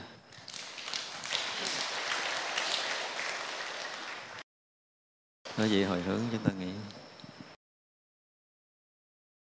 Chúng sanh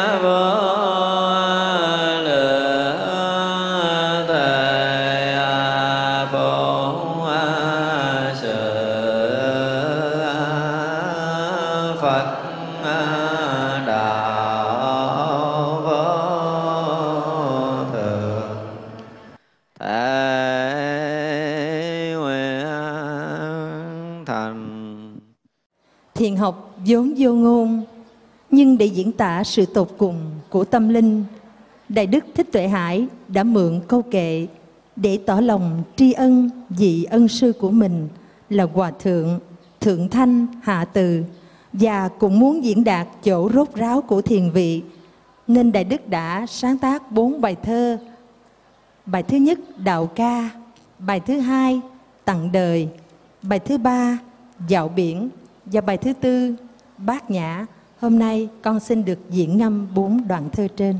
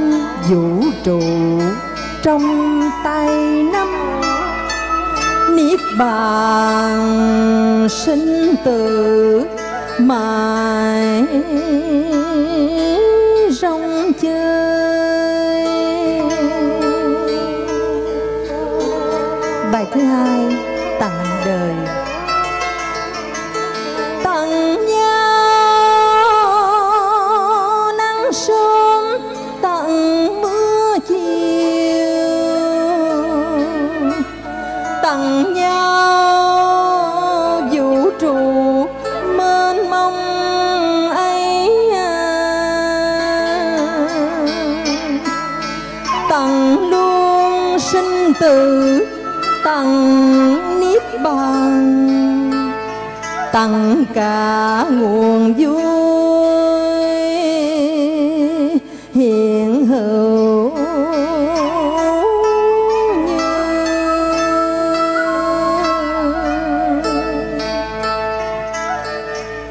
thứ ba vào biển. Lang thang chiếc bóng bên bờ biển. Chợt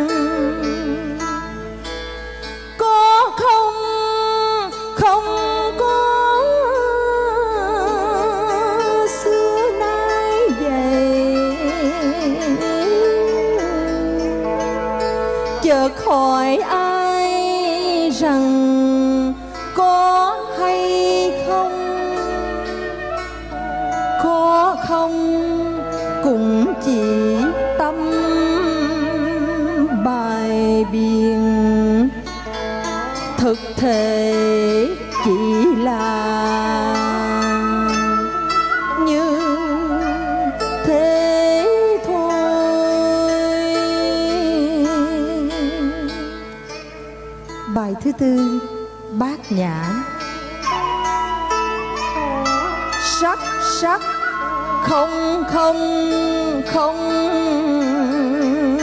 sắc sắc. Không không